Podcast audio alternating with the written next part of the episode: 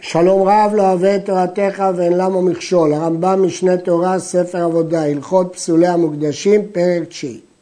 כן סתומה, שפרח ממנה גוזל לאוויר, או שפרח לבין העופות שימותו כולם, או שמת גוזל אחד, ייקח זוג לשני. יש כן סתומה, דהיינו חטאת ועולה, ולא קבעו איזה חטאת ואיזה עולה. ופרח ממנה גוזל לאוויר או לבין המתות, ייקח, או שמת, ייקח זוג לשני, כיוון שהוא יכול לקבוע עכשיו שאחד חטאת ואחד עולה, אין איתו שום בעיה. שואלים המפרשים, וכך מעיר פה הרייבד, מה הדין בכן מפורשת, שידוע שאחת חטאת ואחת עולה. אז אם עפה אחת, כל שכן שאפשר לקחת זוג לשני, כי ידוע מה השני.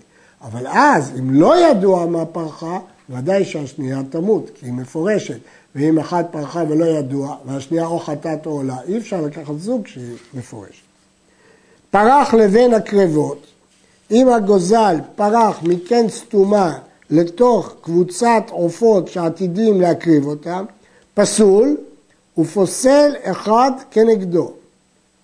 שהגוזל הפורח מקן סתומה לבין הקרבות, פסול ופוסל אחד כנגדו.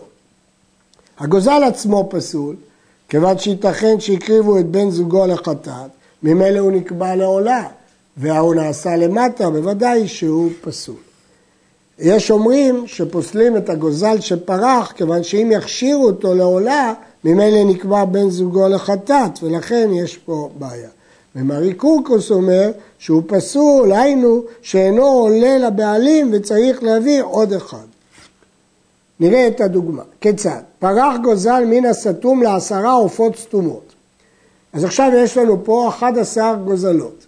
אם עשה חמישה למטה ושישה למעלה, הרי חמישה עולות כשרות מהשישה למטה, וארבע חטאות כשרות מהחמישה עופות שנעשו למטה.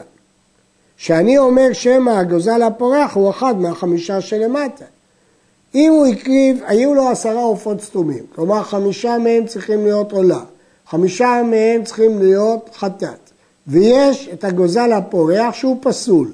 אז עכשיו אם הוא עשה אה, למעלה שישה, אז השישה שהוא עשה למעלה, הרי בעצם רק חמישה עולות כשרות, והשישי הוא הפסול, שהוא פרח פסול.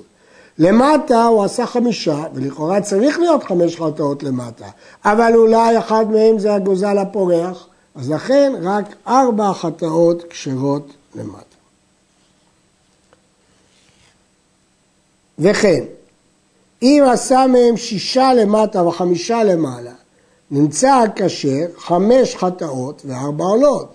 שאני אומר הגוזל מהחמישה שלמעלה והוא פסול, נמצא הכשר מעשרה תשעה, הרי פסל אחד.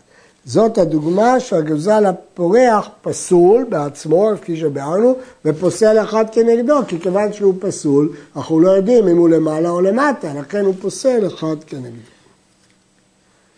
ארבעה עופות סתומות וארבעה עופות שניות סתומות. פרח אחד מן הראשונות לשניות, פסל אחד מן השניות. אמרנו שהגזל הפורח פסול ופוסל אחד כנגדו. אחר שנתערבו, חזר אחד מהשניות ופרח לראשונות. פסול אחד מן הראשונות, כי עכשיו הגוזל הפורח פוסל אחד כנגדו. נמצא כשר מן הראשונות שתיים בלבד. למה? היו ארבע, אחד פרח, נשארו שלוש. זה שכנגדו גם כן פסול, הבן זוג שלו, כי אני לא יודע אם הוא יקרב חטאת או עולה. עכשיו כשהוא חזר, כן, הוא פסל אחד, נשארו רק שתיים. חזר אחד ופרח מן הראשונות לשניות, אפילו כל היום, אין מוסיף להפסיד יתר הזה, שאפילו הן מעורבות כולם זו בזו, מרצה כשר ומרצה פסול, כמו שבאנו. אפילו נניח שכל העופות התערבו משתי הקבוצות, במקרה הכי גרוע, בכל מקרה מרצה כשר ומרצה פסול. ציבור אחד יש בו שני עופות, ובשני ארבעה, ובשלישי שיש, שישה, וברביעי שמונה, ובחמישי עשרה, ובשישי שנים עשר, ובציבור השביעי ארבע עשר. הוא פרח גוזל מן הראשונה לשנייה, ואחד מן השנייה לשלישית, ומשלישית לרביעית, ומרביעית לחמישית, וחמישית לשישית, ומשישית לשביעית, וחזר אחד. הוא פרח מציבור לציבור, דהיינו מהשביעית לשישית, לחמישית וכן הלאה, עד שחזר לראשונה שפרח ממנה ראשונה. פוסל אחד בהליכתו ואחד בחזירתו, ואז הראשונה והשנייה אין להם כלום. הראשונה נפסלת כשמרח ממנה בפעם הראשונה. השנייה, שפרח ממנה עוף אחד לשלישית, נשארו בשנייה שתי עופות כשרים, שחזר מהשנייה לראשונה, נפסל הכל.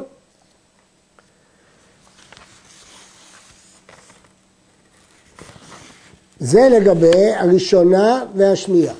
השלישית, יש לה שני עופות. הרביעית, יש לה ארבעה. החמישית, יש לה שישה. השישית, יש לה שמונה. והשביעית, יש לה 12. היא הפסידה הכי פחות, מכיוון שבעצם רק פעם אחת פרחו אליה ופעם אחת פרחו ממנה. חזר אחד ופרח פעם שנייה מזו לזו. וחזר אחד ופרח מן האחרונה שלמעלה ממנה עד שחזר לראשונה, כלומר מהשביעית לשישית, לחמישית, לרביעית וכדומה, פוסל אחד בהליכתו ואחד בחזירתו. ולכן השלישית והרביעית אין להם כלום, חמישית יש לה שני עופות כשרים, והשישית יש לה ארבעה, והשביעית יש לה עשרה. הכלל פה בדיוק כמו בפעם הקודמת, פוסל אחד בהליכתו ואחד בחזירתו. יש לשים לב שבשביעית הפגיעה היא פחות, כיוון שהיא אחרונה, אז לכן יש לה פחות פריחה אחת. פרח פעם שלישית גוזל מזו לזו, וחזר פעם רביעית מזו לזו. פוסל אחד בהליכתו ואחד בחזירתו. חמישית והשישית נפסלו כולם, והשביעית נשארו לה שמונה עופות כשרים. כשיעשה הארבע עשר שבע למטן ושבע למעלן, יהיו שמונה מהם כשרים והשישה פסולים מפני תערובת גוזלות אלו שפרחו בהליכה ובחזרה. והם פסלו אחד בהליכה ואחד בחזרה. כן סתומה וכן מפורשת. פרח מן הסתומה למפורשת, ייקח זוג לשני. כבר למדנו את זה, שייקח זוג לשני כיוון שהוא פרח. יש לשאול, ולמה לא יקריב את זה שפרח? הרי המפורשת ידועה, אם כן יקריב אותו שפרח לשם מה שהמפורשת. מסביר המפרש שמדובר שהמפורשת התערבה וכבר לא ידוע איזה לחטאת ואיזה לעולה. אבל הרמב"ם בפירוש המשנה אומר שגם אם לא התערבה, יש בעיה. כי יש בעיה להקריב עוף סתום שיתערב אם לא הוברר.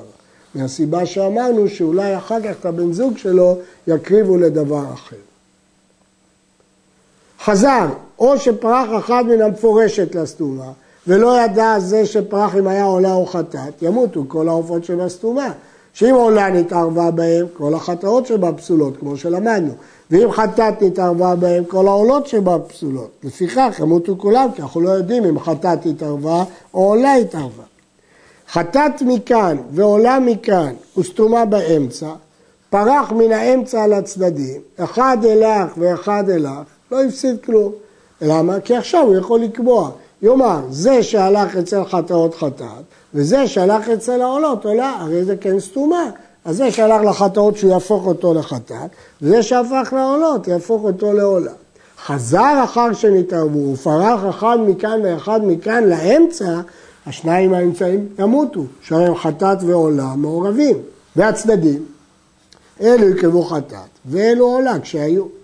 פרח מן האמצעים לצדדים, כולם ימותו. שם העולה נתערבה בחטאת וחטאת בעולות, והלכה זו פשוטה. עד כאן.